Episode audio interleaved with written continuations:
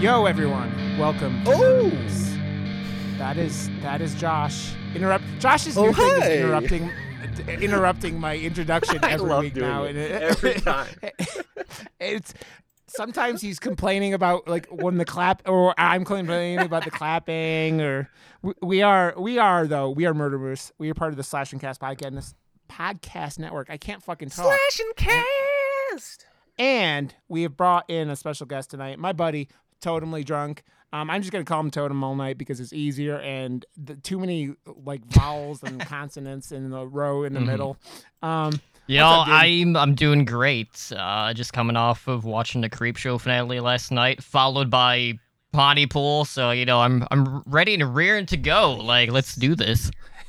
yeah, I think I'm two episodes behind. I think I haven't watched the last two Creepshows yet. I need to get down to it. Um, I got my, my one- the day after my first COVID shot, or two days after my first COVID shot, it fucked me up, and I like I binge watched the first two seasons, like what was available at the time, and so like yeah, it's uh, were they was the last the last one good? was basically an individual segment dealing with oh uh, VR elements and getting like transported into a movie. It was it was pretty meta. Nice. Like the last action sound- hero. A, a little bit, yeah. I guess you could put it that way. it sounds a lot like a like something from Black Mirror too. I- well, the whole Creepshow, like any shows, kind of like that. It, it always reminds you of a different show, like Black Mirror, especially. Like yeah. it's in the horror genre.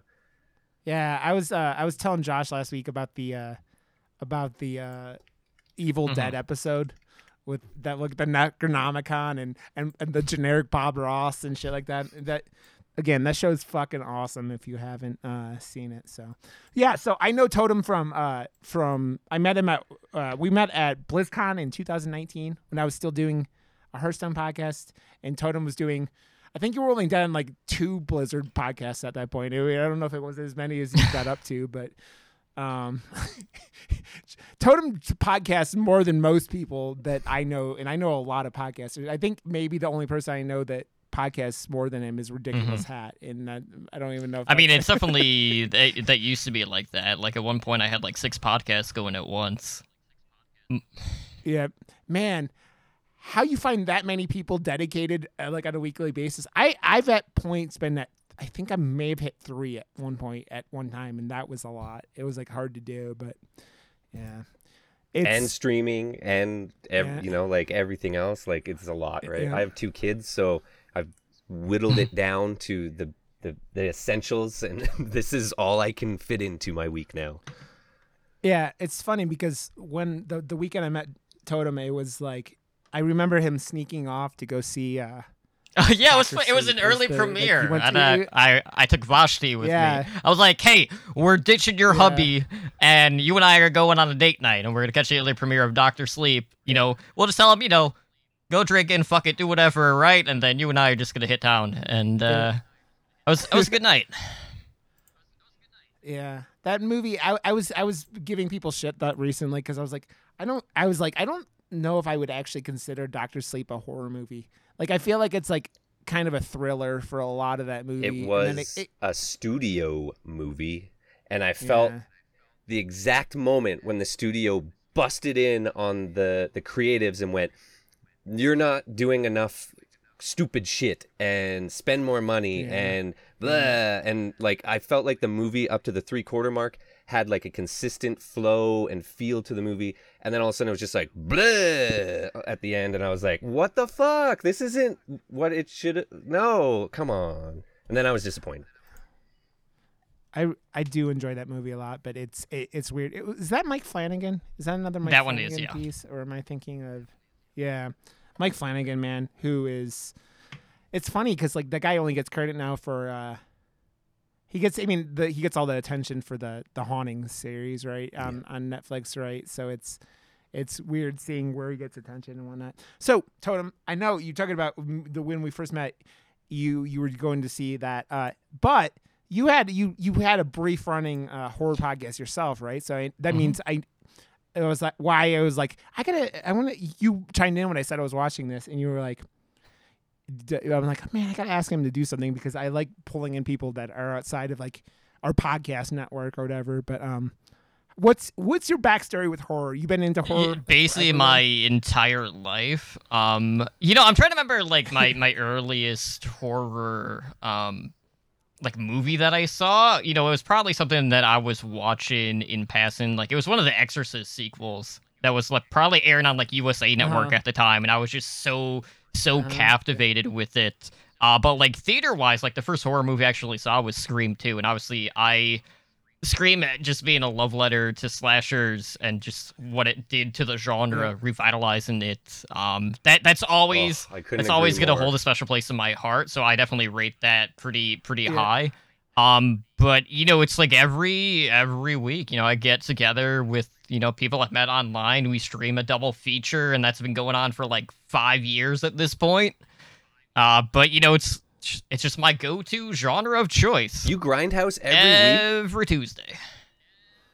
That's fucking dope. Damn.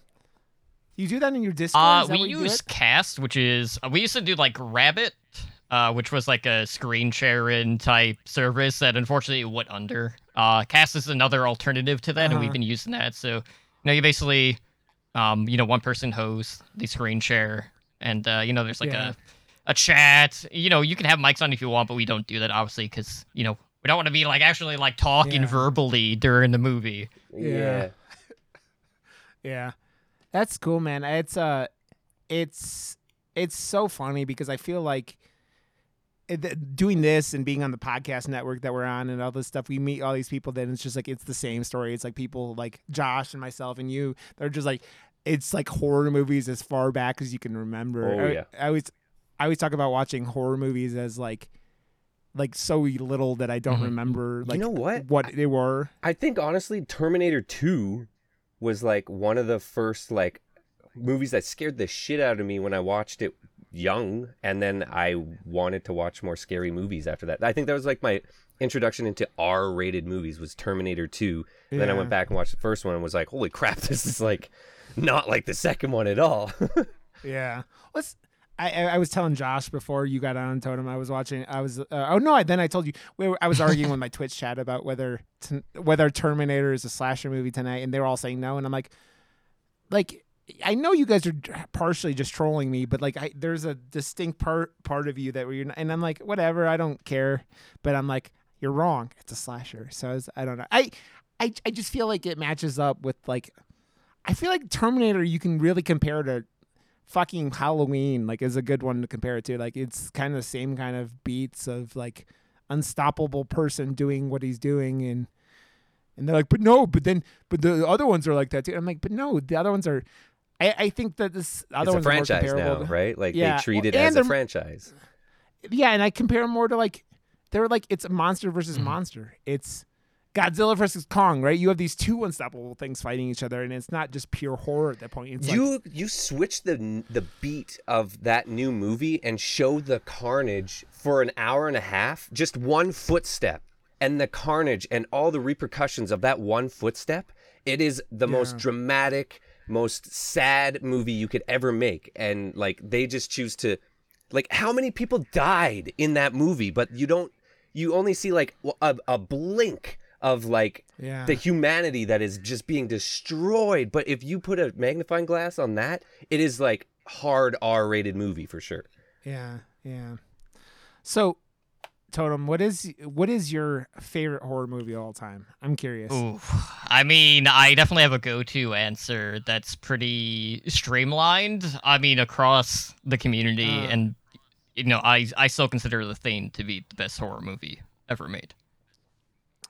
Yeah, it's I've been to the point where I've been saying for a while now it's Alien, but I I I've been having this lately, especially the last like six months or so, like going, but is it really the thing? Like the thing is the one that always shouts up, and I can sit there and I like I finally bought a Blu-ray copy of it last year, and I I think I watched it like three times in like a week or so. It was like some insane amount of like rewatching of it, and I'm just like, this movie is so incredibly perfect, and it's, it's I just love when the stomach co- and then opens up and in his head, ah, like it's just so good. yeah, Honestly, for me, it's rewatchability as well. Like I haven't watched that enough, and for me, in the, it's all about timing too. Like when you said Scream, that whole series, it it it is the reason why I am obsessed with slasher films for sure. But Army of Darkness was that movie that I just I put on.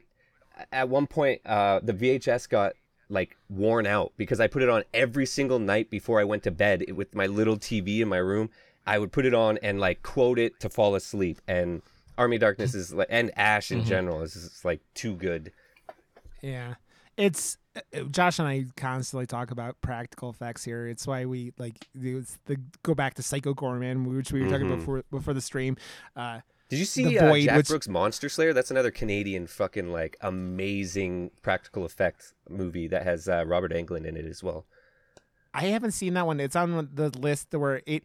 You know what? It always reminded me of, and probably why I never watched it. I, I always like looked at the cover of that movie, and I was like, "This looks like a generic uh, It's Tucker not at all. versus Evil." I know, but the co- the cover Yeah, is what it it's- reminds me of. It's a very so smart movie. The poster is very, very busy. There's a lot going on in there to digest.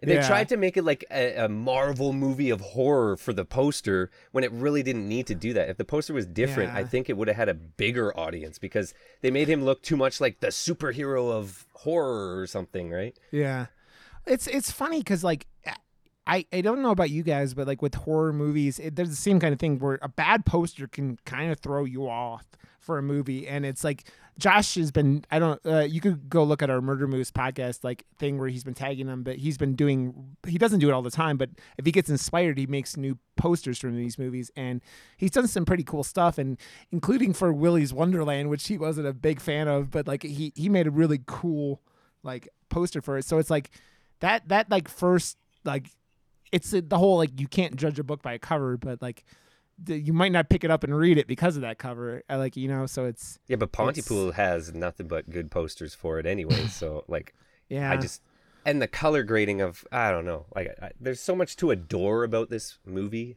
for sure. Yeah. Yeah. Uh, so yeah, we are talking about Pontypool today, uh, which is Josh. You want to read the summary real quick? Pontypool. A radio host interprets a, the possible outbreak of a deadly virus which infects the small Ontario town he is stationed in.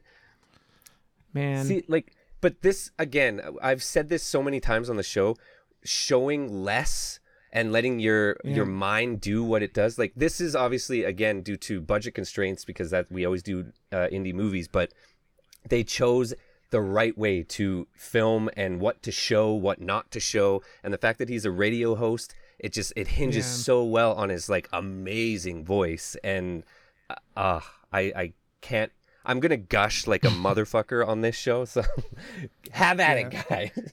it's so I I realize like this this movie kind of feels like to me like they were like we want to make a zombie movie and then they were like you know what was really horrifying Mhm. War of the Worlds like but not the the reading of it it's it's that whole thing where you're you're completely just it's that words and that like the creepiest parts of this whole movie are probably when they're the their chopper guy Yeah. their chopper guy is like on the phone with them and you're the shit you're hearing you're like I know. I lean in further and like closer and closer to the screen every time. It's like, oh, it's so intriguing. yeah so totem what is your uh like are you a big zombie man do you like zombie movies or i know zombie films can be pretty decisive i feel like in the community like a lot of people got tired of them in the 2000s because of the Walking I mean, they Dead kinda- and stuff Um, kind of yeah. did it to I me, wouldn't. man. I do think like that subgenre is pretty saturated at this point, and The Walking Dead definitely was a huge catalyst towards that. Um, ex- especially when you just compare like the deviations it had from the actual comic series as a whole. Um, but Yeah. you know, like I, I wouldn't say that I, I'm sick of zombie movies. I think we just kind of got into that trend where after like 28 days later came out, you know, you kind of had like that one movie that kind of sparked a bunch of changes in the directions that you know all these zombie horror movies were taken where all of a sudden like now we've kind of gone to like that horde mentality or now we only have fast runners or you know you you Yeah. fast forward It drew a line. yeah you like fast forward to like world war z which i i did not like at all i didn't like the idea where you had like all these like towering like hordes of zombies I didn't like the like it just it felt so Yeah. weird to me because you're you're Yeah. used to like that slow and methodical that you were introduced like back with Night of the Living Dead, which by the way, the Creep Yep. Show finale plays into Night of the Living Dead heavily in some parts, which is great. Yeah. Um, Yeah. I- I'm gonna. I gotta watch. it. I. It's on my. but list. yeah, for for me, it. it's just you know we we've seen so many different uh ways that directions have been taken for zombies, and then when Pontypool came out, Pontypool went with the whole okay, we're less is more in this case. You know, they shot this movie, and I, I want to say it was like a church basement. You know, you it's a one setting type Yeah. movie. And you know, at at its core, you know, you you look at the way that transmission happens with the virus, and it is unlike anything you have seen in any other zombie movie. And I know there's there's Yeah. parts of the movie when you know they're trying to describe like what Ken is seeing as like all this rioting is happening, and they they ref- they restrained from using the word zombie zombie. the entire I time, which that is they do that great. Like it's not that they don't know what a zombie is; it's just the fact that they they're still trying to fully grasp what is actually handed and uh, happening and unfolding before their very eyes. But at its core, this movie is really about whether or not you can talk yourself out of a situation or to solve a problem because words in this case Yeah. literally it, it not only affects you but doomed Pontypool as a whole and potentially the world which we'll get into Yeah. which is just Yeah. such a crazy thing Yeah. but you know this is a movie that transcends an idea of you know we don't really have to show a lot you know we're gonna play with your imagination Yeah. because a lot of times you know if you know i i love splatterhouse movies like you know i i love the you know tokyo gore police and all those movies uh in asia which are Yeah. fantastic i mean it's like anime essentially just blood everywhere Yeah. We we just did Versus, which is a like, Yes, that's very, also in very, line. You know, like over the top, like yeah, anime. Yeah, but I, you know, you don't always have to show everything to let your mind wander because the less you see, the worse it is in your head. Yeah. And this movie does that to an absolute T. Honestly, I- I, think this was the first uh, movie I saw at a, at Calgary Underground Film Festival ever. It was the first time I ever attended the festival, and it was the first movie I saw, and they were both in attendance as well. So, like, to start my like kind of festival goingness of with this picture, and it just like blew me away. I was like the words are infecting people and it's di- Yeah. was so good. I was just like i was everyone was applauding and like i i've carried that love for cinema now like that that was my introduction yeah i don't know. I just i love it too much it's it's one of those things I feel like when you get into something like this and you go like a screening or something like I haven't been to too many screenings with like non like I, I was going for a while like when they would offer them in Denver and it's been a while. But then I started going to Alamo Drafthouse and I didn't want to go to any other theater. But so I went and saw a movie called Martha Marcy May mm-hmm. Marlene Yeah. which was one of the first movies that I saw with Elizabeth Olsen. And her and the director showed up afterwards and did a questionnaire. Nice. And that like that you have that, stays like, with thing- you. Yeah and it stays with you and it leaves a, a lasting thing especially that movie's real intense. I mean it is real intense. It's a pretty like there's like four actors really that are in it most of the movie. It's like elizabeth her sister in the movie and like her the sister's husband and the cult leader. And you do so much with that little and you show so much trauma.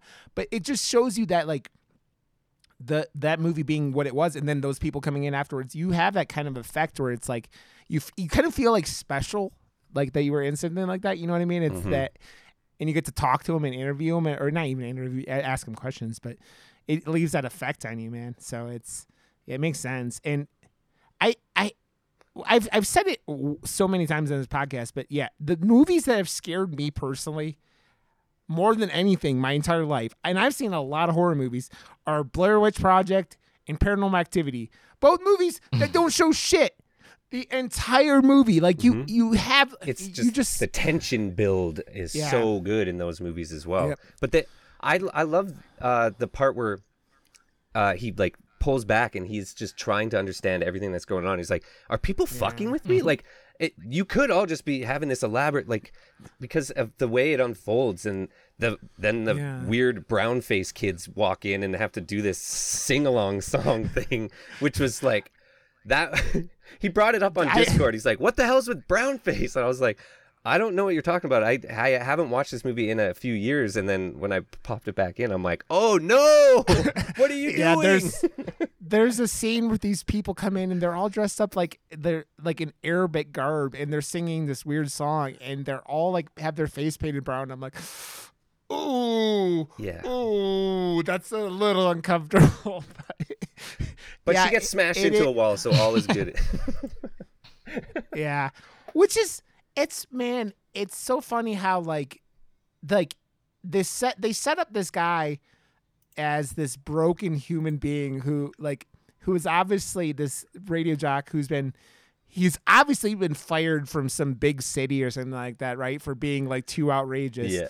and he's he he's going into work like you know like these guys Drinking the good stuff. yeah he- yeah he's just drinking at like six o'clock in the morning but like he has this weird encounter with this woman on the way there and it's like it's kind of the first inkling of what's gonna happen in this movie but like this guy comes in and he has all he has is disdain for like his like program manager and his assistant because he I he have I think, feel like he, this guy has it like I'm why am I in this shithole of a town after whatever has happened? And it's another thing that I really enjoy is because it it lets you kind of like put the story in for yourself right? Because it doesn't go into details about why he's here. It just kind of goes and like you see you're talking about the one set scene totem like it's yeah I think a church is a a church is a probably Well- like an old abandoned church or something. I also Um, like how they, uh, when it starts to unravel and people start to die, uh, how they add more characters into the movie. He's like, this person, so and so years old, killed this person, and it just shows Yeah. the people in front of their farmhouse or in front of the store that they work in and stuff, and it's just like all in black and white. But it was a really like low budget, amazing way to like show us the audience who these people actually are because we're hearing what they've done now and you're putting a picture Yeah. to the the story and i thought that was like just again another elegant way to stay within budget Yeah. It's when you have a movie this small and like with this little of a budget, you just do whatever you can to like, you know, pull like just immerse people in the in the world. Uh it it's I was thinking about it and it was funny because after I first watched it, I was like, I hate this doctor character. I got mad about the doctor character because like this whole series of events that happen and it starts at this clinic and this weird motherfucker like what three quarters of the way like two-thirds of the way through the movie just pops in through their window and like like halfway through the movie whatever it is and he's like like observing it and it's the guy from the beginning like where they like The with this whole yeah. yeah it started and he's like it's weird how he's commenting on on the the whole incident right and like how he he seems like he knows shit and then I was like, why is this guy know shit but not show? And then like, so I like I got mad about it because I'm like, this character's weird. And then I've been thinking about it as we've been talking. The guy is really it's like the most the shadiest motherfucker in the world because he's sitting there going, it. Eh, he- this guy had to have been the reason this started, right? Like because he whatever. knows way fucking- too much Yeah, yeah, and you're like, oh, this bastard, this motherfucker right here. and then he then he just leaves out the window like like 20 minutes later. He's like in the studio with them in like for 20 minutes and just like I mean, you're missing out. the the key detail there is just the fact that as he's observing what is happening to the assistant, it's like uh pull up a chair and eat some popcorn moments. He's like, Yeah. you know, Yeah, it- yeah, all, all of this i'm sorry to be so all of this yeah. ends the same way, but Yeah. like I let let's let's see what's happening anyway. when she Yeah. vomits out her guts and he's just like oh man that is that is amazing. Oh, I'm sorry to be so. I'm like, Did he say? Did he? He says something like, "I didn't know that could happen" or something like that. Like you go, "Oh, this motherfucker is completely hundred percent, you know, on top of it." Also, I feel like there's no military in Canada that could handle this. Like, there's like, like the Canadian but Army has like Where's three Pontypool? jeeps. They're in Ontario, and Ontario is very close to like New York and all that stuff. So there's got to be enough like we do have allies with America. So if something like crazy like this happened, like America would definitely uh, be knocking on our door real quick. Yeah. Well, the other the question I have: Who recorded the very beginning, like towards the beginning of the movie? This fucking French Canadian warning goes out over the like the French Canadian warning goes out over the radio. Who the fuck recorded that? So it had to have been somebody at this fucking clinic or something, right? That like because these guys had to have known what was happening and why it was happening, and that it was only in English. Like I think the biggest thing with this movie is if you think too much about the whole thought process of what is happening, it I, it's like the thing where you're like either it's gonna lose you, you're gonna like oh this is stupid, or it's gonna be like it's that idea of beliefs and like thought processes that can be like you know deadly, right? Like I think you could use this movie as a not as a zombie movie, but as a like I wish shit, you can use. I wish it was more well known because like catfish is now in the Urban Dictionary as like a thing that people widely know as oh yeah you got catfished. But I've done this to myself where I've explained it to friends that also know about Pontypool, where it's like, oh, I said that word too much and it fucking lost all meaning. Oh, you Pontypooled mm-hmm. yourself. And like, oh yeah, they totally understood what I was coming at. Like, if this was more widely known, I think it could be a thing that was put into like the Urban Dictionary like that.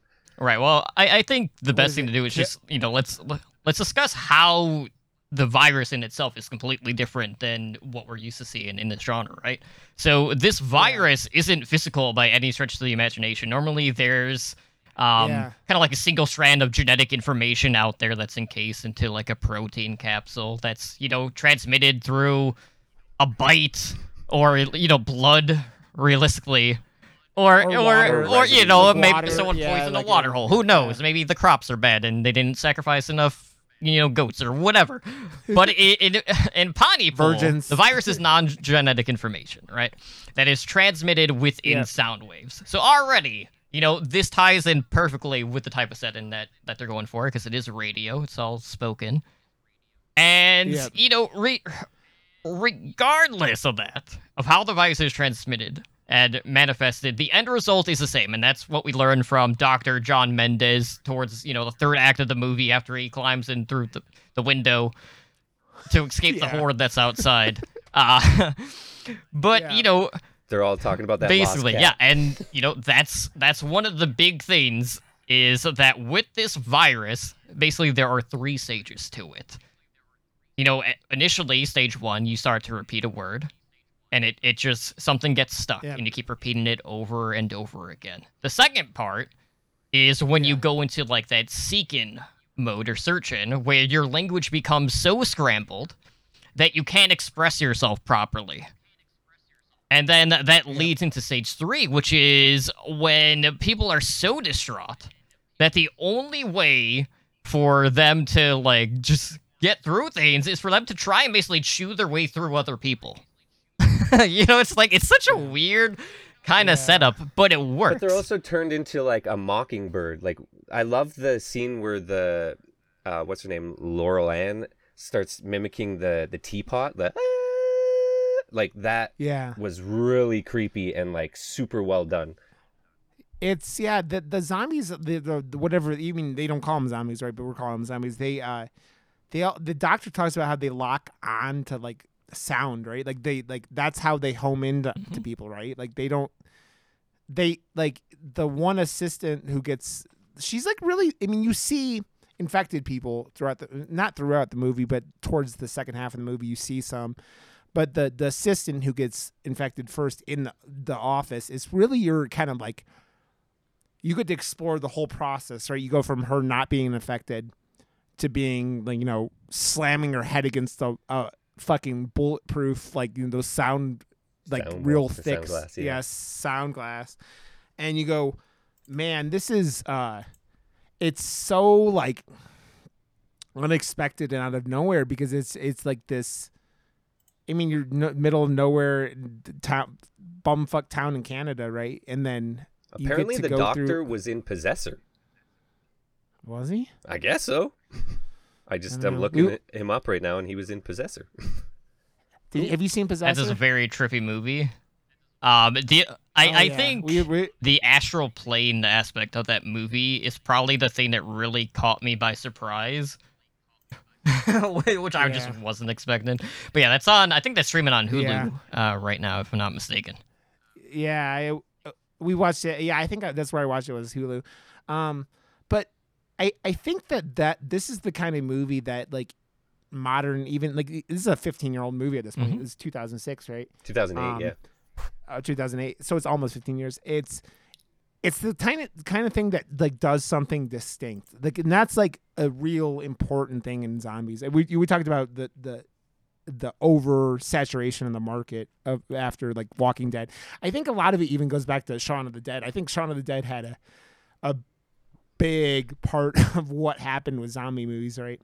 Um, but the the that just distinction you're talking about, Totem, it's like that is so important to give you that myth, give you that kind of interesting concept in this that doesn't you so you don't automatically go, oh great, it's more That's zombies gonna bite I people. loved yeah. this movie like beyond like I've been obsessed with zombie movies like I honestly can't even tell you what or why but it's just always been a thing since I can honestly remember so the, the when I saw this and it was the words that were infecting people I I held on to that so hard cuz Yeah. yeah. like you said it's usually the cliched thing right and there's no movie that stands up to this for originality for how the infected are infected Yeah.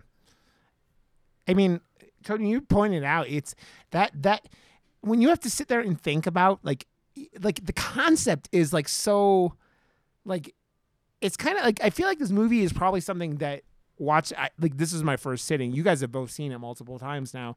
And so like just sitting there watching for the first time I'm I like I feel like the absorption of like the the the very like kind of unique concept is probably easier the second third time you watch this movie because it's like it's so mm-hmm. unique and out there right Yeah, I think at, So- at this 100%. point, I kind of put Pontypool in kind of like that ear porn like type subgenre because, like, eh, you know, obviously, you know, we're doing a podcast right now. So for something to be kind of just stationed around like a shock jock, you know, it was just so different compared to what we're used to seeing. Like as you said prior, kind of like dating back to like War of the Worlds with the radio broadcasts. And what, what I really Yeah. liked about this too wasn't just the way that they went about doing the virus, but knowing that not everything triggered using the same word. Now, you know, at the start Yeah. of the movie, you know, you saw a lot of the, you know, lost cat posters that had, um, you know, honey lost and, you know, had like number and everything, uh, if anyone had found it. And a lot of the trigger words within the movie kind of were revolving around things that had to do with love. So, you know, we're talking sweetie, lovely, Yeah. cutie, precious, honey. A lot of, you know, things that were were common. Like, you know, they uh the one assistant like talked to her kids at some point during a movie and you know she kept saying sweetie over and over again. I'm like, "Oh, you're infected now. Yep. You don't know it yet, but you're you're Yep. you're going to be." And it kind of evolves into Yeah. this thing where you know, they're trying to get the person who is infected just completely lose the meaning of the word in itself. So they're trying to not necessarily like do opposites of what that word is, but trying to use that word for something else to to quote cure them, Yeah. which works to an extent. this is this is not one of those movies that has uh, a good ending. Uh, and by good I mean a happy I think ending. that's why I love it again. it's it's so definitely much more. Yeah. it's definitely a downer in it, in its own right. But you know this this is definitely like a stage play. You know this movie Yeah. fully embodies what I like to call the kiss met- method, which is the keep it simple, stupid. you know, Yeah. and Yeah. you don't have to do Yeah, that it's- much to really draw someone in. And yeah oh, go ahead. well that's No, to say it's one of the things we love about these little movies we talk about on a regular basis here. It's the the ones that that get the, the they know what they have, the tools they have access to. So you're not trying to do, you're not trying to make like Dynasty Rex CGI effects with a ten thousand dollar budget. You're you're doing something that fits within what you can do and keep it simple. Stupid is perfect example of what this is. Like what you're talking about is you're keeping what you can do in these limits and just going. We're gonna do this as well as we can within these limits we're going to set for ourselves because we know that we can kick ass in a movie and not try to overextend ourselves, right? I feel uh the director said something like, "Man, I just he was so surprised that this movie transcended so much or whatever cuz he he was like, I don't even know if I at the time thought cuz I was doing so many TV shows, I was directing like nothing but TV shows and I hadn't done a movie in a while, so this was like I I need to do I just did something more simple and the Kiss worked huge for this movie. Like if it was done any other way, I don't think it would have worked for the like subject matter that it had. Like if you started showing outside and what was happening and stuff, I I, I don't think it would have like I like uh Rod and I always say like if you're not showing something but it's if it's t- talked about way better than I'm talking right now, it's gonna just Yeah. sit with you and like sca- it scared me so much more. Him in the silo, and he's like, "Oh, that's so and so's son," and he's got he, he's missing his hands, and in my head, I'm like, "Oh fuck!" and it's like super gnarly in my head, and he's laying over there, but like he's painting this picture, and I'm like, "Oh, this is really terrifying in what I'm mm-hmm. seeing in my head." And it's also kind of like that soft-spoken nature of hearing everything from another source too, because it makes you it makes you want to like lean in and get closer, even though you're not actually like seeing anything like on screen. I was you it. know, you're like I don't I don't know what you're doing at that point, but Yeah.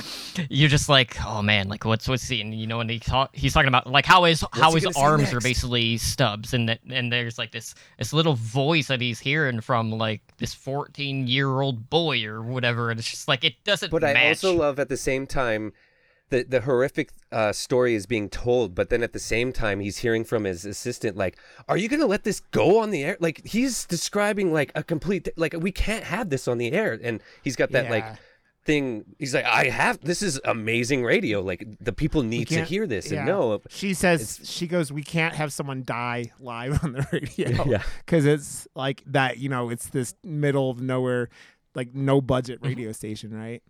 Um, so it, it it's the it's the voices, right? Like, what? Why do people get on radio? Because they have those. You hear the term radio voice, right?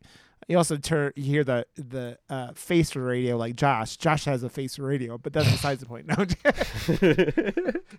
but no um, and so like yeah it's that like that comforting you know radio voice like and this guy has obviously been doing this he's a he's probably in his 50s right he's been doing this for a long time it seems like he knows what he's doing But he And has go- that voice, Yeah. such a good voice. yeah and it's funny you know it, we talked about the doctor and when the doctor comes in he just he's like he comes in and he's like oh i get to do play by play of this zombie epidemic yes Yeah. like He was pumped. Yeah. Totem, we're completely ADHD, so dude, That's- just go along for the ride. I mean, I kind of half expected that anyways with anything you're involved in. So you know, I'm kind of I'm kind of used to it. Yeah, You know, you don't have to like ease I me think in. that's why Rod and I get along so well because it's like there is no rhyme or reason to our show whatsoever. We just shoot the shit, and uh, it lasts an hour and twenty minutes sometimes, and sometimes it doesn't.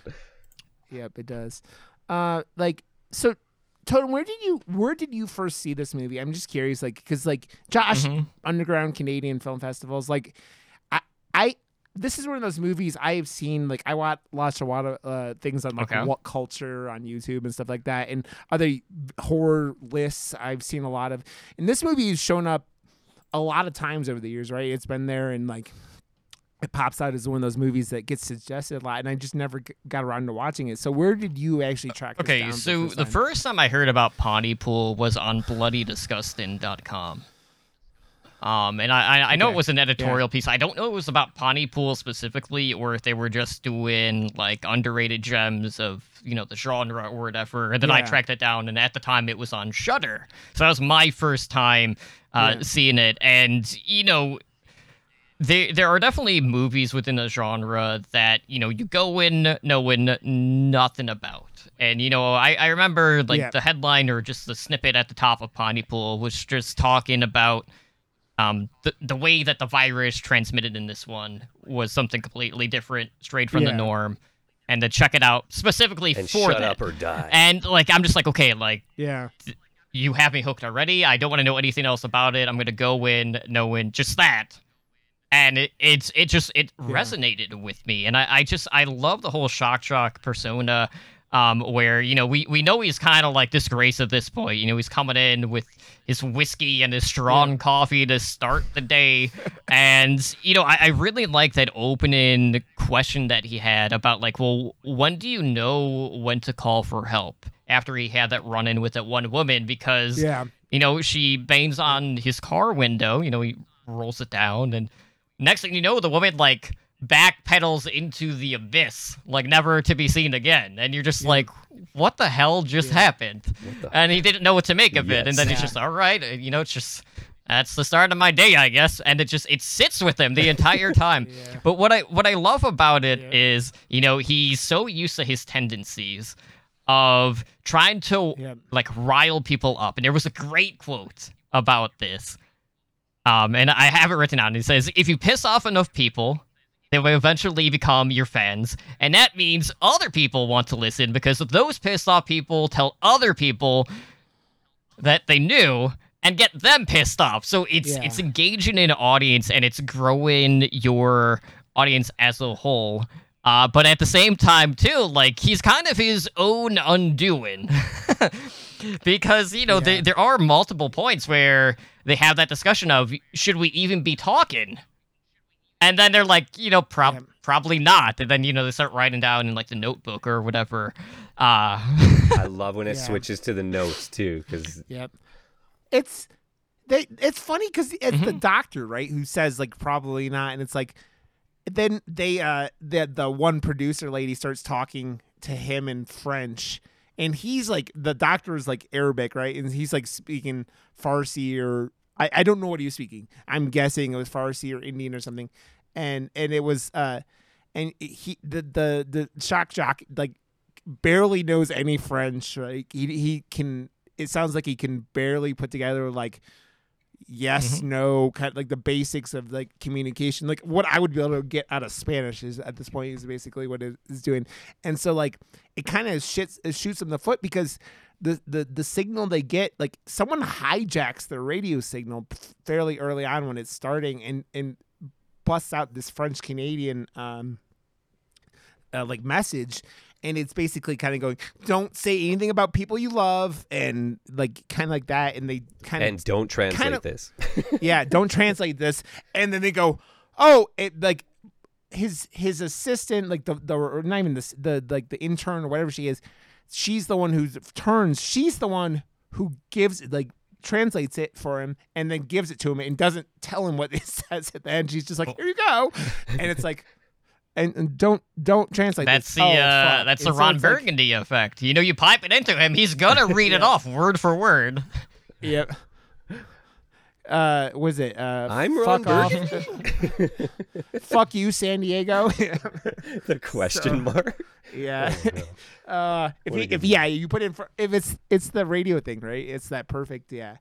Uh, I I love that comparison, the Ron Burgundy, because it's very what it feels like. You like, you would think like a lot of people would like, like glaze over it and go, uh, or graze over it and go, oh, this at the last sentence says, don't translate this. Oh shit. Well, yeah, I mean, this is also like well after, you know, initially the producers, like, you know, no one wants to hear about this. They want to know what schools are closed for the day. And the Shock Jock is just like, Yeah, yeah. who the fuck cares about that? Like, no one cares. Like, we Yeah. got a developing story. Yeah. And it, this movie kind of like embraces a whole like 24 hour like news cycle.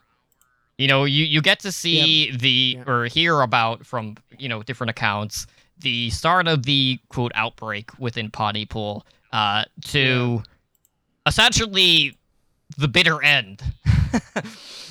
but there's there's a sidetrack moment where they basically get uh, interviewed by CNN, who were trying to spin like their own narrative, right? And that that, that Yeah.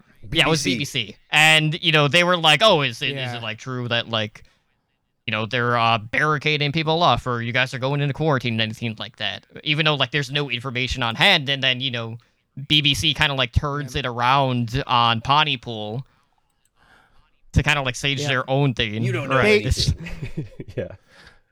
It's very like it seems like they have like someone in the military has called the BBC to like let them know what's happening just because it's so fucked up.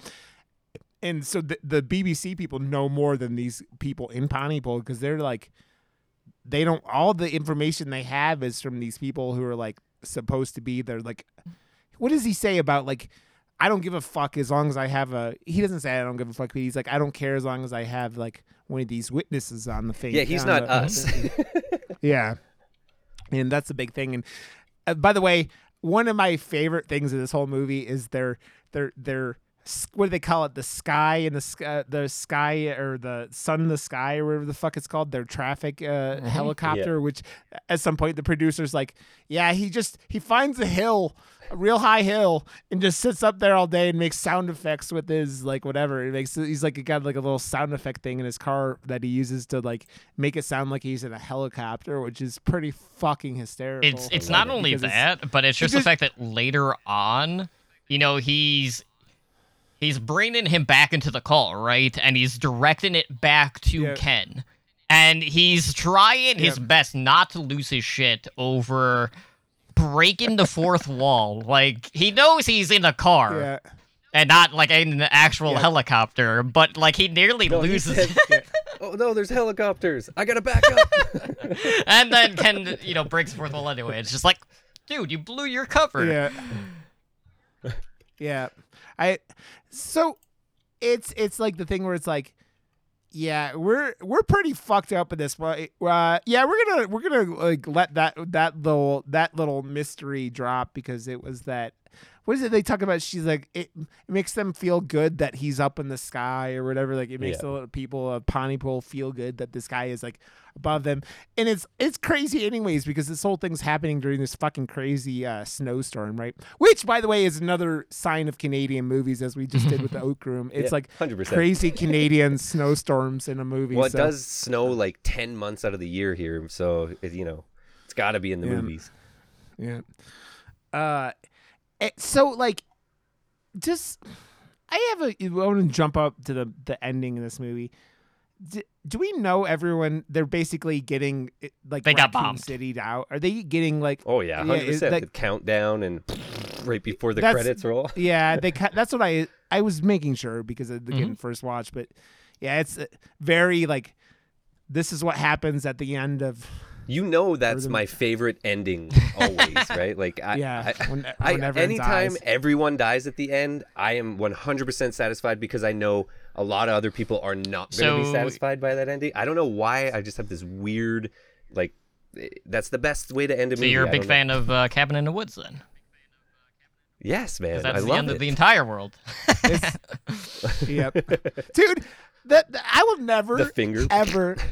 I will never ever not like enjoy the the the two uh, people at the end of that movie who are such Mhm. stubborn fucks that they go, "Fuck it, we don't care. Everyone else can die along with us." it's the most, it's the most So like good. like f- literally fuck the world thing I've ever Mhm. seen any like is the most like He drops the mic like full on. yeah yeah into Cthulhu's pit of madness or whatever the fuck it is. Oh, it's so good. Um, yeah, I it yeah, it's dude that that I that's another one of those movies I could just throw on and watch probably like a lot. It's Like, that because of movie- comedic a- a- aspects, like Shaun of the Dead, and anytime you bring in comedic aspects and do it really well too, Yeah. that's where the rewatchability just comes. And it it's it's not so much a horror movie anymore. It's like it's something that you can just it's popcorn Yeah. now, right? It's like yeah, let's put that on because it just want to you know. Yeah. that I, movie had a really great marketing campaign uh, at like horror conventions and festivals. Because I remember hearing about that movie for Yeah. years before it even came out. And one of the cool things they did for the cabin in the woods was they had a lot of posters that were made that all had different like horror rules. Like, you know, don't go outside to investigate Yeah. or don't check out that strange Yeah. noise or, you know, just themes that are playing on different uh, horror tropes, All the which are fantastic. Yeah. And you know, to to circle back to another movie brought up earlier that had great marketing, uh, which is, in my opinion, never going to be matched in regards to the way that they structured it was the Blair Witch Project because you you had this Yeah. whole Yeah, yep. you had this whole thing going on where everyone bought into the mythos of that movie. But that was the Yeah. first Right. viral marketing campaign ever. No one had ever done a viral thing mm-hmm. before because it didn't exist Yeah. before Blair Witch. right and Blair it, Witch. it, it just it I stays mean- with you and you know l- Yeah. take or leave the movie because i know people on both sides of the fence but it like magnified the effect of that movie tenfold because you were Yep. actually buying into it Yeah. Well, Yeah, I remember when if they uh, they th- it it was like a few weeks after because they were still in the dark. They weren't letting anyone know that they were Mm-hmm. alive or dead. But then they were at the MTV Awards and they they were like giving an award out Yeah. to someone, and that's how I knew that they weren't dead because I was like, I'm un- I'm not Right, sure, it- man. I don't. it was know." exactly the same thing with cannibal holocaust Yeah, yeah, Yes. yeah. That's and it's still one of those it, that that movie is like I refuse to watch it because of what they Mhm. did Yeah, to I- animals in that movie. We talked And about but like. I'm not a fan. the the whole like to have gone and seen that movie back when it came out and then the like did they just murder these motherfuckers like See- live on camera and like they kind of sold it Mhm. off as that you go man that might have been like an intense fucking experience right and that's why that movie i think has left the lasting But I don't understand the, horror people that are like obsessed with that movie because like uh, my story of seeing that we thought we were seeing zombie apocalypse and then it was cannibal or yeah whatever apocalypse and uh people were like oh yeah they kill actual monkeys and turtles and blah, and i'm like oh why what and then we watch it and people are like yeah about i'm like what It's the fuck, man? Like, yeah you're getting off on it. it's it. more like, shock mm. value than Yeah. anything um But Yeah. people are like, "This is like my 60th time seeing this and stuff." I'm like, "Oh, you're fucked." yeah man." it's it I, I guess the best way to put it is there are certain movies within the genre that people kind of wear as like a badge of honor that they get stomach sure through for sure. Yeah, um cannibal holocaust is one um a serbian film definitely comes to mind is another one that's very shock Yes. value right i don't know if you've ever seen that one that that's no It comes up on that's lists that's the a movie that sure. definitely those- stays yeah. with you, especially with the ending of, of that movie. But that, that was Yeah. another one, and you know, it's it, it's typically these movies that are That's- banned in like thirty whatever countries, you know. But I Spit on Your Grave was banned Right. forever too, and that was a pretty tame movie. Germany, if now now it's you go where you get your attention is when it gets banned in Germany and Australia. Mhm. Like those are the two that like I think that get like auto banned, uh, like or uh, like picked up. And it's another one like I think the another movie that like that's kind of like that, but probably not. I think Serbian film is like the one that's over the last Yeah. decade or so. You're pretty right. Like I still have never seen it because it's I don't know where the fuck you find it. I I mean I could get this guy next to me to to hook me up at some point if I want to go out of my way to watch it. But I think uh Martyrs is like that Yeah. too. Like Martyrs is another movie I've never seen and it's it gets put Mhm. brought up on lists, but it's like one of those uh, you won't. Well, Human we have it on our list kind- to, to review, right? So it's Yeah. we're gonna that, watch that's it. another movie Yeah. uh, Hum- that is g- that's going to stay with you a lot because you know a lot of people looked back at the torture aspects of that movie and they're just like, it's it's it's too much. Okay, maybe Yeah. we won't watch it. Yeah, yeah it's uh, that's one of those movies, man. I, I like I I don't mind if you have like I still remember going to Mhm. see Saw in the theaters with my friends, and like like I had a friend who couldn't handle like the self harm stuff that's in the first. Go back and watch the first Saw. The first Saw is pretty fucking mild. I think I've said it a bunch of times on here, but it's that that uh there are like kind of like the the sawing of the foot and the the, the Mm-hmm. but the couple sound of effects are in the middle of the really good, and they cut Yeah. away with. Yeah, the I, I think the good the and Saw stuff, right? thing that gets me the most out of just that entire franchise was definitely the giant mound of needles I Yep, mean, yep, I'm not a fan yep, of yep. needles, but just the idea of Yeah. that scene in itself just petrifies Yep. me. You know, any any sort of like trauma, like I I love gi- giallos and like Italian horror, but all of the eye trauma I Yeah. cannot do. Yeah. like I can. Ugh, it's rough. Yeah, that like dude. that- zombie, where he's pulling the. It's like uh, ev- every to the Italian movie. door. Dead, Dead Space Two at the end of it, where the the the uh, eye scene is one of the most like when I wa- played that for the first time, I'm like, oh, because you're like literally guiding a needle directly Mhm. Yeah. into your like eye, and it's just like it's horrifying. the, the eye stuff, it's. There's a couple of things, man. Like, not much gets me in horror, but like, I don't like eye stuff. I really don't like when they start like pulling fingernails off and shit like that. Like, it's yeah, that kind of Hostel fucks with goes me there for sure. Like the Yeah. Achilles tendon cut, like it. Yeah, It's just.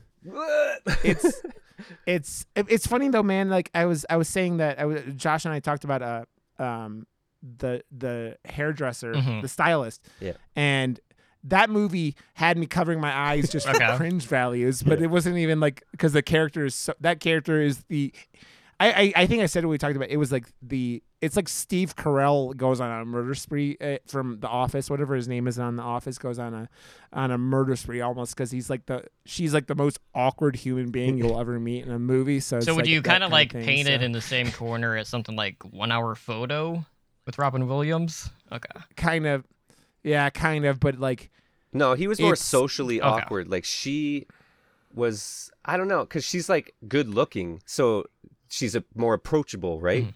Whereas a, a guy it's just- and is yeah. socially awkward is like it. I don't know. it's It's, more expected Yeah. yeah. it's more expected it's that movie was like there is a good two thirds uh, like third of it at least two thirds of it where you just the ca- yeah yeah it's just the cringiest thing and it's not like no, not You're just just like, like- bad for the movie. It's just like, oh my god, they were doing that. They're like bringing you through the like. It was almost Yeah. like treacherous. How Yeah. much? Yeah. it's funny man we're going off with everything and it's just Who It's- cares, man? I- I- well, we've, Yeah, we and covered I don't care, I- The- but this is the same thing. I think I like this movie again more so than other movies. Is the runtime is like it's that palatable hour and a half, just a little bit over, and like it's just a bite-sized movie because of the indie factor and all that. If they, if they tried to stretch it out to two hours, you don't need to do that. Like we're t- uh, talking zombie movies. There's gonna be uh, the Zack Snyder action zombie movie coming out like next week or the week after. It's over two hours again because he doesn't know how to make a movie less than two hours, but it's going to be entertaining as hell, I bet. But still, I like Army those of the more Dead. bite-sized Is that what called? movies. is that it's yeah, called that's Army of the Dead. Yeah, Army of the I and I have my own feelings about Zack Snyder. It's- He's he has a terrible track record for me personally. I'm still gonna watch it, but my expectations are super fucking low. But what what I love about Pontypool It- at its core, you know, when we talk about subgenres, there are always that one or two movies that are kind of always the ones that stick out enough where it's the only one that we can really think about. Like for for zombie movies, for me, it's Pontypool. Uh, for like the vampire subgenre, I think the one uh, that really stood out to me the most was Only Lovers Left Alive, just because I I'm I love the way that they use music in that movie compared to everything Yeah. else within the genre, and it was just more mellow. And there was a certain like romance to that movie, and you know when you have like a smaller crew, you know the, it is it is very intimate because you know you're spending all of that time with just a few select characters rather than having to throw like 28 Yeah. people across the screen, which you don't really get to see in this movie until you know closer towards the end of it. Uh, but even to that point, it doesn't even get that crazy. yeah I You just know? I forget how much of a bubble I actually do live in, like being in Canada. Like we do have a- a lot of talented filmmakers here, but I'm like, I- I just these are the normal movies that are put in front of me because I'm here in Canada. It's really cool to hear, like, you guys in America, like getting to how you got to see these movies and why as well, because it, it to me it's just the norm, right? But for you guys, Yeah. you gotta kind of go out of your way. it it's the yeah it's it's harder here it really is than because we get that big budget you know Yeah, american produced thing and it's I, I think it's changing a little bit like i mean again we talk about it mm-hmm. parasite parasite winning Ugh. best picture i feel like is, is I such a- never never thought I key would see moment. horror actually get that. you know? yeah it's it's man, we we talked about uh, Mm-hmm. memories of murder, and we've talked. We're, we'll probably end up at some point talking about Host because Host or the Host is such a Oh. fucking awesome movie. Yeah, Um, Jaws. but like, yeah, it's Jaw. It's like Korean Jaws, and it's it's all that stuff that's like. For some reason, the- that oh, sorry, I'm I'm just gonna cut you off again. no, no, you're good, dude. It's it's, and that's why, like, I, I think uh, I talked to I t- told you before I want to do another Japanese movie next week because Japanese movies are such a, they're a, I think even like South Korean movies are so good that we've Mhm. been watching, right? But like, I feel like Japanese movies have that, have a, way like Campy. it, the vibe is different than yeah it be is a good word for it like it, it has that they just embrace over the top Yeah. way more than america does or even like as a whole like Like every Japanese you movie talk- that I've seen, that's the only word I can describe because like the overabundance of Mhm. blood, but they all do it. So it's like that's just Yeah. what they know, but it's the campiness, it's that Power Rangers esque Yeah. thing that just Yeah. like it doesn't matter. This is so entertaining. Like I love it. I, I would love to Yeah. see like some like super underground like ones that aren't on lists that you uh, had to be in Japan and be a local to know about you know Yeah. like that's what I want to try and Mhm. find it's you could go go uh, you just go dive into takashi miike and just do, do everything takashi miike has done i Totem, I've been, ta- I've been telling people lately about the opening of, of just one of uh, Mhm. Ichi the Killer and how how it is the most insane opening of a movie I've ever seen with the, the, the title coming out with cum. the titles of the movies come spelled out in cum. Um, but like uh, you talk, d- That's you talked about to- for sure. yeah, yeah. Tokyo Gore Police is so one of the most bonkers movies, and I I'm actually kind of impressed how much credit that movie has been getting, and like like like For me, it was Oh, just the shit. metal, like the metal title it had. Like I'm into metal Yeah. music and stuff, so I was like, Tokyo Gore Police. That sounds like the most metal movie ever. I have to see it. Yeah. I don't. It doesn't That- matter who made it, where it's from, or whatever. That's just how I look at anything. But the It- the so good. cover is very metal too, Yeah. right? The cover is super metal. It is, and dude, it's like it's that's the kind of stuff that you just go, man. It's I one of my favorite movies of all time is uh, Mhm. Let the Right One In, and Let the Right One In is Yeah. one of those movies that like I still think it's like doesn't get enough credit for being what it is, and it's like a, it's. We know we had Matt Reeves, who is a super talented director, doing uh, the the Let Me In remake with an awesome cast. But it's like, it's the same thing with it like the American the, version. The, it didn't The have the love, the heart that the the first one had. Like it felt like a whitewashed was- movie again. You know, even though the first. Even though the first one is, you know, I'm just saying, like the American Yeah. remake vessel. Mhm. It's like we can make money off of this because it was a really good movie. It's like no, th- stop doing that. Old boy. It happens time and time again. It happened with Rec, uh, with Quarantine. Oh yeah. Yeah, Old Boy Yeah. definitely Yeah. comes to mind too. That was another abomination. Uh, you know, there were there was a You know Silent what? I did House. like Quarantine, but Rec is. Or I mean, Rec is that franchise in itself goes to some wonky ass places. Um, like the third one especially It's- was honestly probably my favorite out of the bunch, Yeah. just because the whole idea of like the whole fucking bridal chainsaw wielding. It's, like, Yeah, oh it's my god, I'm in. Yeah. Yeah. It's you know it's funny we I, I keep talking about chainsaw things and chainsaw things in cinema uh, in horror always make me happy because like I, I still think Mandy in Mhm. the chainsaw fight is one of my favorite things ever. Uh, Just Mandy is just- so metal, and they knew how metal they were, and they're just. That's a movie embracing. Like no no no, Nicolas we Cage. are metal. Look at this axe; it is the most metal thing. Oh my god! I was just Yeah. like, yeah, Have you have you guys Yeah. watched Deathgasm? yes. no, I got it in a I horror seen that block. That's That's That's a that's that's, another movie. one in that in kind of that that subgenre. Uh, but but to get back to Josh's point about um like Canadian horror and like how it gets to us. Um, I know, like for me personally, more times than not, I'm reading about it online, or I've seen a movie from Yeah. the director, and I just follow the director's filmography. yes. Um, like for me personally, like I'm a huge fan of the Soska twins. Like I, I meet up with them a Yeah. lot at Yeah. the uh, at the conventions out here. Um, actually, I have like their Black Widow run, like right by me. Um, but like I, you know, I blind watched Dead Hooker in a Trunk. I got hooked because they starred and wrote and directed that one, and then I just have watched every film of theirs since that point. Um, You're Yeah. exactly like me. That's that's how I find so many amazing or just really terrible Mm-hmm. movies. You're like, but how could you have made this? Because you made all my other favorite movies. Why? Yeah. but I still watched Mhm. it. Yeah.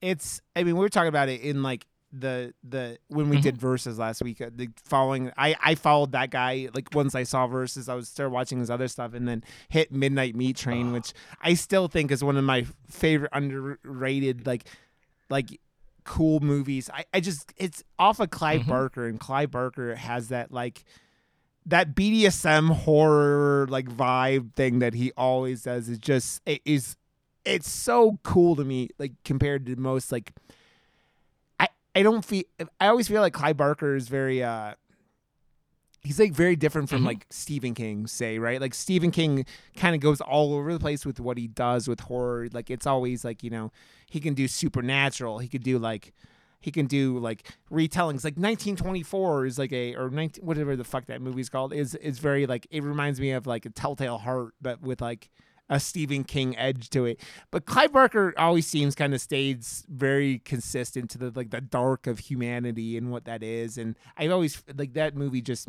like I think is dope because of that because it's Speaking of Stephen King, director I I also loved how the mist ended too. no one else did. Like that's like it's on a list of the worst endings ever, and I was just like, "What's wrong with that? It's terrible." but I loved it, dude it's funny it's funny because like my wife and i have watched that and it's like that's not the ending of that movie isn't what she says she's like i don't i don't want to watch that again. It's the fucking the bible bumping woman that's in that movie Yeah, that is that drives that drives my my wife like insane. She's like no fuck that lady. I don't want to watch that again. And so like that's one of those things.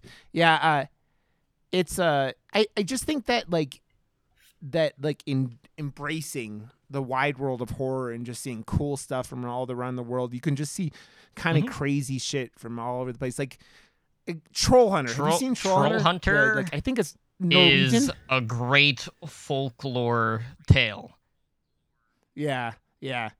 It's and it's like it's it's not something that's like it's not as like scary. Like we talked about Love and Mhm. Monsters on here one episode like last year, and that's like it's not a scary movie, but it's That got like monsters and it, what did it for for special effects? Uh, something like that, or maybe it was uh, sound effects or something. But yeah, it did end Yeah. up winning an Oscar, uh, which I was quite surprised it was even nominated. But that's sweet that horror. I, Yeah. I want to see more horror in awards. Like the the year that Hereditary came out, and that she Yeah. didn't even get fucking nominated. I was like, fuck award shows. Like, are you kidding? like, just because you can't palette a movie that heavy, like she knocked everyone out of the fuck. Like, no one can. Oh, fuck that. I was. I'm still pissed She- off about that. It's funny though. She got nominated for Sixth Sense. I, I heard uh, Brian and Andy on uh, Dead in Santa Carla call her the mother of horror, and you go, man, it's kind of like accurate because she was the mom in Sixth Sense, her Hereditary, and there's another big one she did. Uh, she was the mom in uh, the Fright Night remake. Right. So like she's done a lot of those like the bigger horror movies the last twenty years, and like been the mom of it, and it's like that's pretty cool, man. Hereditary, I still feel like is one of those movies that like you lost. You lost the straight edge people as soon as that that that head popped off mm-hmm. that, But that the telephone way- pole. but the way they showed the reaction of the son and kept it on him until the next day like that's what stays with and and Yeah. has the lasting impact of that scene because if they just showed yeah. the head come off and that was it and they cut and didn't show the after effects and then the mom oh but then you don't Yep. see perfect like that was perfection man Yeah, that guy, that that director can like the, how he handles like trauma is that opening of of of of uh Midsommar of Midsommar is one of the most metal scenes I've ever, and it just just so hardcore. but then the same with uh Ari from uh or the witch too right like with the baby killing scene and stuff like that's Yeah. metal as hell man I mean, the, the the Lighthouse is one of the most metal movies. ever. That movie is so bonkers, ape shit crazy that it's That's like a comedy. That's not a horror movie. it's got horror elements. Though. It's man, we've gone all over the place. Yeah, it's it's man. That's why I love like talking about like horror with you people like you, Tony. It's like it's it's cool to see like how what you're embracing and what you fi- like you pointing out shit like that is just it's cool because it's like I'm always down to go oh yeah that's really Mhm. fucking dope you know it's like it's the it's why I Yeah. love Shudder I feel like Shudder has been such a good curator of like weird like a, a combination of weird and and like Yeah, and it's glo- it's global horror. reach Like, too. does Like they they have movies from all but over. But it's also Yeah. made other movies that didn't have accessibility accessible. now, like right? Fade to Like, Black. like, no Fade to Black is one audience. that if you haven't watched it, really underrated 80s slasher. Um, the, I I know uh, this month they have Skull the Mask debuting, which is a Brazilian slasher movie that I saw at uh, Chattanooga uh, Film Festival, and that one is uh, absolute bloodbath. So like if you're a fan of like Yeah. Carnage Candy, definitely check that one out. Um, the, yeah, Carnage the- Candy, I The, like the that. mythos behind the mask in itself kind of lost me a little bit, but it's it's still a, a good enough movie to check out specifically for the gore aspects. Yeah.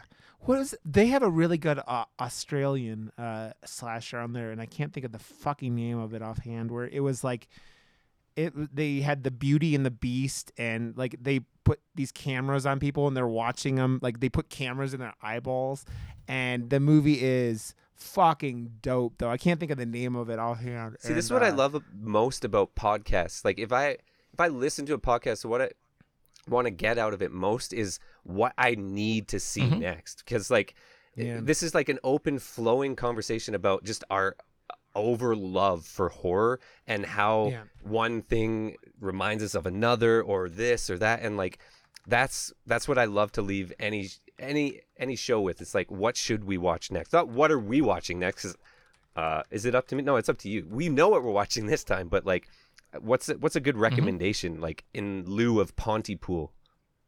Yeah. Okay. It was called The Furies. It's on. Uh, That was on Shudder. on uh, Shudder. Yeah, yeah, yeah. That's. I was trying to think of the name of it, but that's Australian and kind of a really unique take on. Sh- Australia has some uh, sh- uh, uh, horror movies we're gonna have to Wolf talk Creek. about. Uh, the the Oh, yeah, Wolf, Creek. The the uh, what the fuck is it with the girl who wants to take the kid to prom? the loved And one. he oh says my no, god, the loved one. Yeah, Yeah, the loved one. that is like my people under the stairs slasher. I fucking love that movie.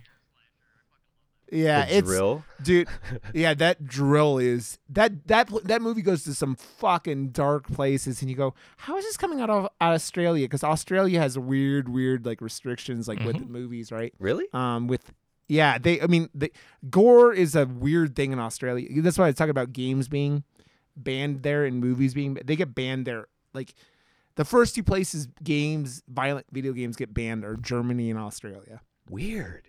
Yeah, and so it's I mean, Germany it's the whole like, hey guys, we don't want to encourage some of those bad habits that happened a couple times like the last century, but like I don't uh, Australia it's like I don't like you're like, "Oh, we're a bunch of maniacs who were like uh prisoners who got moved here from England. We can't get our people riled up too much." I guess. All right, so if you're looking for a movie I would consider to be like a good companion piece to Pontypool, uh, which is also filmed in Canada. I mean, a, a lot of movies are, um, but it's another one that was within a subgenre that deals with isolation a lot. Uh, that was released, I want to say, in 2014. That is very reminiscent of The Thing, which is another thing that people should know about, and it's called Black Mountainside. This is another movie that has kind of flown under the radar for years. That is definitely worth checking out because it kind of deals with, you know, just that isolation feeling. It kind of has like this archaeologist type uh, un- uncovering about like this infection that's spread in in the land and everything and how it affects people. It's it's another one of those I've movies that that. really stays with you, and it's one that I.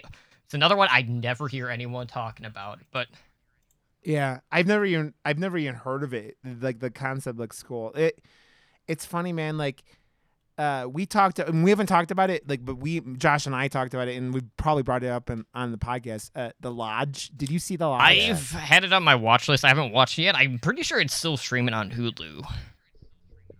Yeah, that's one of those movies, man, where it's that same thing where it's isolation, I just driving felt you. so terrible leaving the theater after watching that because that was another Yeah. one that was at Mhm. Cuff, and I, I just remember Yeah. like the credits are going, and I'm just like, oh, I just I feel like, ugh, you feel dirty Yeah. after watching it. You're like- you're like you're like for sure. you're like the ending of that movie is just it hits it like it puts your balls on a tee and like fucking hits like it has Jose Canseco on steroids come up and hit him into the next county. That's how it just it's it's brutal, man. It's one of those movies just like it's like the ending of the mist, but it doesn't feel as like like I don't know, man. It just it feels way dirtier, kind of like it's just like I gotta say, uh, because uh, McHattie, Stephen McHattie, uh, this movie came out last year, and I loved it. And it was made by, uh, written and directed by this guy Brandon, who's from Calgary and went to like the high school down the street from me, and he's my age. And I'm like, how do I not know this guy can make these this amazing movies? But go see uh, Zed. I'll say Zed because I'm Canadian, but you'll probably say Z. Yeah. have you uh have you uh picked up uh Slaxx yet? I have. There, We've uh, I've seen it a couple times actually already. Yeah. It's hilarious. Did The- you like the, it? The dialogue is so perfect. I, I think Yeah. the part where I really lost it, and I lost it in a good way, was during the whole Bollywood dance sequence with the pair of jeans. I was like, you know, like they keep they keep going back to this. Surely it's gonna play Yeah. in later, and sure enough, they they did that. But it was just on Yeah. really on the Yeah. nose. You know, the characters were exactly what you would expect them to be working for such like a high end like retail store. yeah. Yeah. a new type of It was- zombie, right? Like a slave to the. It's so stupid, but like the the materialistic fucking things and like the Yeah. the hierarchy of the the world, and it's like, oh, you can't afford this pant, then you are fucking scum. It's like, shut the hell up. I'm try- I'm looking at this uh this black uh mountainside. It uh the guy looks like the guy from I don't think he is, but the guy from uh what's it called After Midnight? What's that movie? The have you seen that one? I've not. No, I've After I've the- definitely seen the uh, the poster of it all over the place. yeah, it's it's a Oh, very yeah, very I've seen that poster everywhere too. I, I do have that. That was on my list uh, actually when we first started like yeah. going like, oh, what should we watch next? This was on my list for one to watch. So Mm-hmm. Yeah, w- uh, that's we have it to that was- watch if we want. I I've seen it. I, I would watch it again for sure. It's very weird, but it's it's it's like got that southern Mhm. rocky, like not even vo- like bluesy, weirdy vibe that's kind of unique. Oh, And it's the- got the main Brea Grant in it. Yeah, that movie's dope as fuck, man. Um, She was just Dude, in a movie or directed a movie that we just watched. Uh, The Stylist. She was in The Stylist. yeah, yeah. The stylist is so good. It was weird, man, and it was, but it was it. It was uh, yeah, it was so good, man. We have gone all over the place, and I love it. also, also, Totem. I I just want to I just want to bring this up because everything else we were talking Mhm. about isolation and weird movies. Fr- you've Yep. seen Frozen, right? Not, Oh, not I know, Go, I- but Frozen. I mean, knowing what we're on, yes. hmm Yeah, I'm just I, I always laugh because that, I think that still is one of those movies that like every time you hear horror stories about someone accidentally running that instead of other Mhm. Frozen and like putting that in. Where he gets stuck on the chairlift. Yeah, that's good shit. yeah, it's it's uh it's what do you call him? It's uh the guy uh the brother of the dude from Shawn Ashmore's brother or I don't know if it's actually Shawn Ashmore. The guy from the uh, the X-Men movies is in that, right? Right. So, yeah. Yeah. Okay. Well, fuck, man. I can sit there and bullshit about this for another whatever, but it's uh you have to have your It's his back sometimes, bedtime. Toto. Bedtime. It's it's not my bedtime. Man.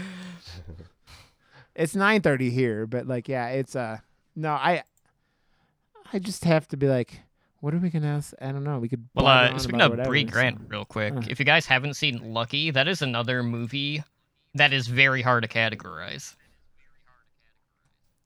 I haven't It's also on of that Shudder. Mm, that's that was on my list. It's kind of well. like um, It's- it's, a repeat movie, kind of like um, shit like Happy, Happy Death, Death Day, Day? yeah. Which I Yeah. they're doing another.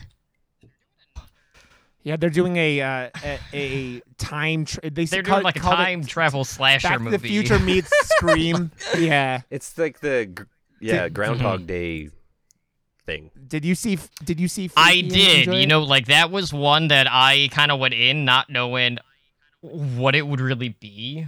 Like obviously I knew what the idea Yeah. was, but like my concern was more in regards to how was Vince Vaughn going to be in, in that He type of role, it. and he Yeah. blew me away. And killed and the the kills in that movie really caught me off guard too because I wasn't expecting the level that we got from it. It, it, because it, was gets so real. overly polished, like expensive looking pop, you know, Mhm. movie, and then the the gore was over the top and really gory. So I I just it it had It's both things done really well. So yeah, it was a high five movie. dude. Vince Vaughn will like. I mean, that dude. He started off doing drama and then started doing comedy after that. But like, go watch. Uh, was it Cell Block Twenty Four? Oh, the I fuck haven't that movie's watched that. I heard he's pretty gnarly in that. dude that movie has a head crushing in it that um, breaks any head crushing i've seen in any movie which is saying a lot because i've watched a lot of like weird horror movies but man he's that shit it gets hard fucking core it's it's one of those movies where it's like it's cool watching it but you're like none of this is happy. None of this is happy. None of this is happy. It's just like you just you like want to get in a blanket and like feel better about like the all the bad things happening in it. Um yeah it's vince vince Vaughn is that he's the best part of that movie like i i feel like the the girl that he replaced like that was playing the slasher for the most of the movie is like she was good but vince Vaughn Yeah. just steals it He was on movie. Another just, like, level.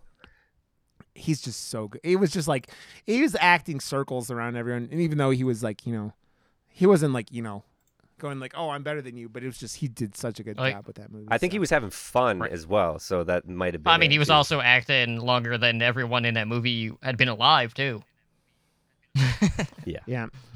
Oh yeah, the the main character is Brea Grant has been doing a lot of this stuff lately. That's another movie that that I've been wanting to watch. That twelve hour shift. Yes. Um, yeah, but she's like if she writing was- and directing a lot of these ones as well. So like, she was the girlfriend on uh on uh, Dexter who Yeah. had like the most horrifying send off of a character I think on any I television show. are you It's excited so, it's coming like, back? Like a redemption never- round is essentially because the end was the fucking worst ending ever. I never. lumberjack. I got whee! half- I think I made it halfway through the Tom Hanks Jr. Uh, the Colin Hanks senior season, and which was the second to last season, and never finished it. So I'm Dude, I was I- obsessed with that show. That was like one of the shows that I don't know, like that that put show what Showtime on the map because they, Showtime. they yeah. didn't have anything, and then they had fucking Dexter, which was like a huge hit. So I'm excited, but at the same time, it's like it better be good because you fucked up, and your audience is gonna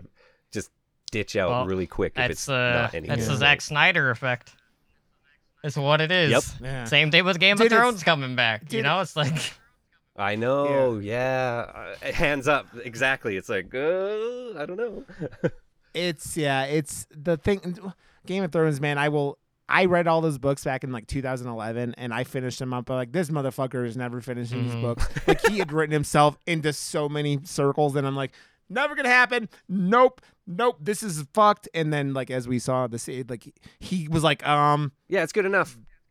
Dany does this shit, and then Jon, and then yeah, okay, there you go. And then he's like, "There's, there's no that that man." That man writes about feasts like like uh like Hunter S. Thompson wrote about drugs. I mean, that motherfucker goes on for pages about like fucking feasts. Like, and then the chicken's golden. It's like, shut the fuck up, fat ass. Okay, tell tell us about the story. Oh, he was man. hungry, okay? Uh, you- that motherfucker's hungry a lot because those books are big and there's a lot of fucking feast talk in all of them, man. That's why All all the the cool things happen at feasts. Yeah. Oh, dude, the the red wedding is still. Yeah, still awesome. Oh, oh. I still.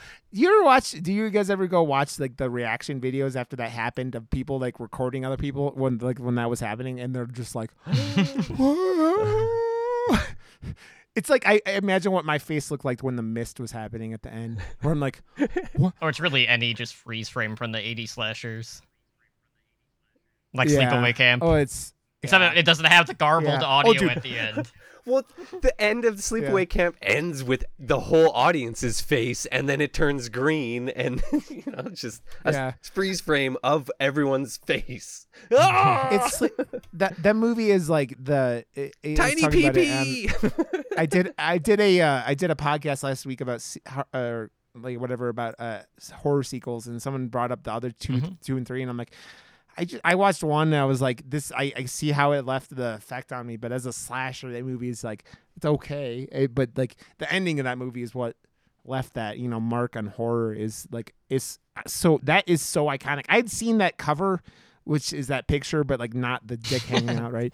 But um, um, uh, way before I ever even seen that movie, and it's like it's one of those things. It's like, again, it's that horror. Th- we're talking about cover. We've talked about artwork and horror, and that like that camp, sleepaway camp, and that image are like one of those two images that just you know, they stick with like I think make an impression on the horror I audience. just right? I remember saying this one time. It's like sleepaway camp two. Who the fuck would ever want to go back to that sleepaway camp?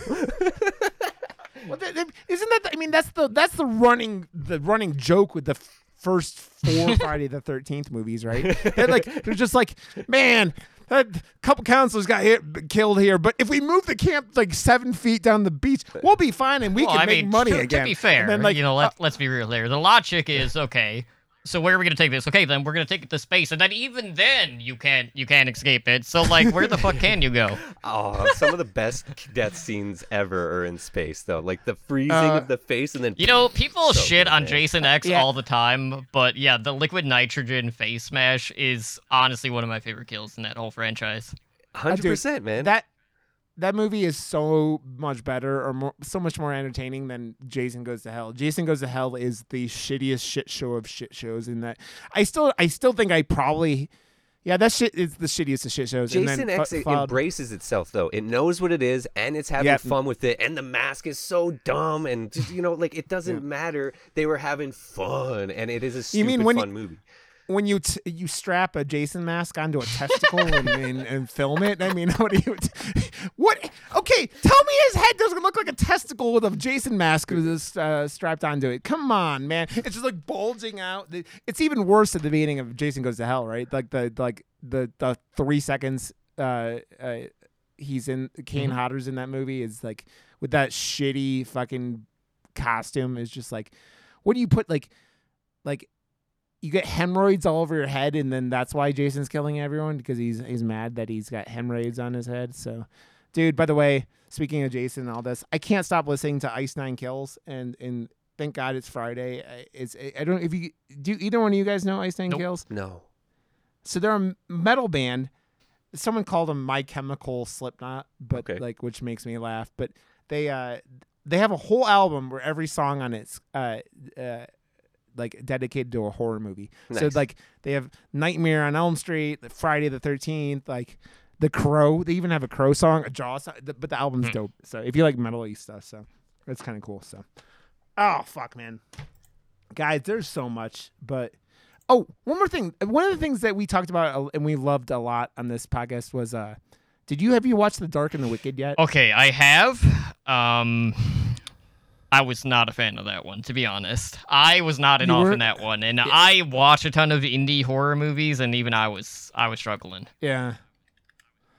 It's it's always funny what like like certain people get lost on with horror movies. Like it's like the, we both enjoyed that one a lot, and it was like it was like very very like that thing gets dark as fuck. Like I it's, love Uh, I think there's not enough good witch movies. Like there's a lot of like Yeah. possession movies like The Conjuring and that type of stuff, but like this was more like witchy possession stuff and I I Yeah. feel like that isn't done well enough often Dude, enough. I I still think Lords of Salem is fucking completely underrated. For I like what hated that zombie- movie, but I fucking But I don't know, man. Like I Rob Zombie has lost me like almost completely now. I- I think I actually think that that's one of his better movies that gets no credit. And I thought that that the scene of her walking through the kitchen or past the kitchen and the fucking thing in the corner of that weird like the uh, uh, the back corner of the kitchen what was is creepy as fuck. what was the last creepy movie as- where he brought back the characters from the dead? uh three from Yeah, fuck him for even making that stupid fucking movie. yeah. Yeah, that movie did not need you. You Those are his biggest every- characters. Like they're icons now in the horror world, and Yeah. you gave them that. Like, fuck, I mean, man. that was God. that was like how that was like Halloween five bad levels of like a normal person taking a thousand rounds of shotgun shells in their face. House of a and then, Thousand like, Corpses is so good, and Devil's Rejects I thought was amazing, and it's like, Yeah. I- I- it's it's this weird movie that like every girl I've ever met that doesn't even watch horror movies, they all love that movie randomly. It doesn't make sense, but it, yeah, it's just Yeah. one of those like weird movies. Oh, no, none, nothing he's ever done is as bad as Halloween 2. So I mean, Yeah, have but the- so- I loved the blood in that movie. He his dark Dude. blood and the sound effects in that movie are some of the like those are the only two things that I took out that were Dude. good from that movie. I always say the cold opener of that movie is one of the most metal openers of a movie. Yeah, but then of a horror movie He, then he started making and a Rob Zombie movie, and it wasn't Halloween anymore. I was like, dude, you're. Uh... Yeah. oh man. Well, Totem, thanks for coming on, man. It was a blast. I it's always really a good time to have, uh, and I'm glad because like you and I have interact off and on over the last couple years Mm-hmm. since we're meeting, so it's it's been uh, good to like re have you come in and. Well, yeah, I mean, back this was the sometime. first podcast we've done together. to be honest, what the yeah, fuck? I know, I know. Well, it's because I, I was doing Hearthstone for a Yeah, while. you stopped and then I started. and then like, yeah, and then I stopped. Yeah, And, then, I started so, yeah, horror, so, and then you uh, came in after. and then we're like, our, Yeah, our timelines are a little backwards here. And then, Yeah. you know, finally we're just at that point. Yeah, I know. Yeah, it's and I'm like, damn, I was, I'm definitely glad we do because one, you, I think you helped. I mean, you helped a little bit. You helped guide the, uh, it- for sure. the Like ADHD motherfucker. like you, I feel like you stepped in when we were doing the ADHD stumble, and you're like, okay, I'm gonna take this and put it back on the train tracks a little bit, Uh-huh. and then like uh, I, I really enjoyed having you on. It, it, was Dank Thomas the uh, Yep, tank engine. exactly. Where with the uh, Yeah, I'm always always happy to hop So, on hey, whenever do- you guys need to guess. yeah, yeah. Tell everybody, dude, where they can find you on the internet. It's like I, I think you're only about 10 minutes I'll keep it. I'll keep it short and simple. Uh, you can mostly find me on Twitter at totally drunk. Uh, I do podcasts about basically Overwatch and Hearthstone primarily. Um, whether or not I get back into horror podcasting, I don't know. I've been kind of like throwing out ideas. It's just a matter of if I do solo content or you know whatever. Uh, but you know, every Tuesday we're doing double features on Kast. Uh, I'll link you guys like our room URL uh, with that, and that Yeah. usually starts at like 7:30 p.m. Pacific time. Uh, and we usually do a double feature. Uh, we've been doing like the Creepshow new season, doing like you know an episode each week. Uh, but that's wrapped up, so we're back to doing full feature movies. And usually each week we try to stick to a theme, whether it's like genre specific, director, actors, you know, things like that. Nice. Yeah, that's uh that's another cool thing. Like it's I, I like I think that especially over the last year and a half, a little over a year now, since COVID, I think I've seen a lot more Mhm. Discord communities doing, you know, movie nights and it's just it's it's where it's kept people like me sane because you have that community around you because I'm a social person. I mean, I don't ever shut the fuck up and you guys know that. And uh it's just having having that and it so that's a cool thing that you're driving people to have that community around you and just have that like that that cool thing. You're like Joe Bob, but like it sounds it sounds like you've been doing it longer than Joe Bob, way longer than Joe Bob. Joe so- Bob's awesome. uh, but yeah, I don't, dude. I've never actually watched this show. I need to watch it. It's one uh, things- going it's- on, you know, start- right now. Well, not like right this second, but Yeah. like they do have a season going on. Yeah, I the problem. I end up playing Magic on Friday nights, and it just when it's live, and just I play Magic Mm-hmm. with friends on uh, uh, over the interwebs. So yeah, so go follow him, and uh, to, I'll put I'll link his Twitter in the show's description here. Nice. So, um, Josh and I can be found on murdermoose.com. Uh, we uh have our Discord, which is like discord.me slash murdermoose. I think is what it is. Do we use It's that? on the. I mean, totem's in there now. We I don't mean, the it all link that the much, link works. More people That's all you in. need to know. Yeah. Yeah, exactly. It's on our it's on our Twitter, which is now officially Murder Moose Pod on Twitter. Nice. Um, we're still labeled as Nightmare on Murder Moose Lane Hell yeah. after the whole. Fuck Did you, those guys. did you hear about? did you hear about this whole uh, Nightmare? on The- Elm the Street, uh, Fangoria stuff? there? There's been different. Okay, well, there's been No, different no. things going on with No. Fangoria as a whole, and you know, podcasts. So, okay, No, this is new. This is the Nightmare on Film Street uh, uh, people decided to hop in the the the DMs of a couple small podcasts that had Nightmare on okay. as their names and told them told them they they needed to change their names because they were uh they were watering down their brands. And so uh everyone on our, our podcast network changed their names uh, on Twitter to Nightmare on something and then just to shit on them because they love were it so much. It's so punk It's. Yeah, so- it's a droplet. it's like there's not like a huge ripple effect, so that that argument doesn't hold up. Yeah. It's the whole thing where it's like, so you ripped off Nightmare on Elm Street, and so you think no one else can rip off the name on Nightmare on Elm Mhm. Street? Uh, That's not how that works. fuck you. That's an elitist fucking bullshit Yep. piece of. Yeah. just it pisses me off Yeah. so much. Yeah. Yep. So, yep. Murdermoose.com. I'm Rod underscore Johnson on Twitter and everywhere else, basically. Josh is Josh WRB. So, yeah. Oh, so next week we're talking. I uh, said it. We're gonna do One Cut of the Dead, which is a Japanese low budget zombie movie, um, but like it's a zombie Mhm. comedy. And so I've never seen it, um, but it's one of those movies that's gotten a lot of. It's also been on a lot of lists lately, right? It's been very. It's another really low budget movie. Um, so it should be interesting. Josh Josh was very impressed with Mhm. Versus being like ten thousand dollars and like, I love yeah, it's like that's the complete opposite of what you expect Right. to see with a budget movie like that. They had ideas that were 10 times bigger or as big as like big budget movies and they Yeah. accomplished it all and I was so fucking impressed. I, I I still think that movie reminds me a lot like if if like little kids were making a movie, like, but like they had like they knew what they were doing. You know, it's like that kind of feeling is what that movie kind of reminds me of. So. So Tom, thanks so much, man. Uh, it was a blast. Uh, I'll tag you out when it comes. The episode comes out. Absolutely. tomorrow, so Thanks for having me. Um, okay, guys. Thanks for coming, man. It was a blast. It was a really good time. So Yeah, buddy. until next week, one cut of the dead. Um, have a good one, everyone, and bye. Bye.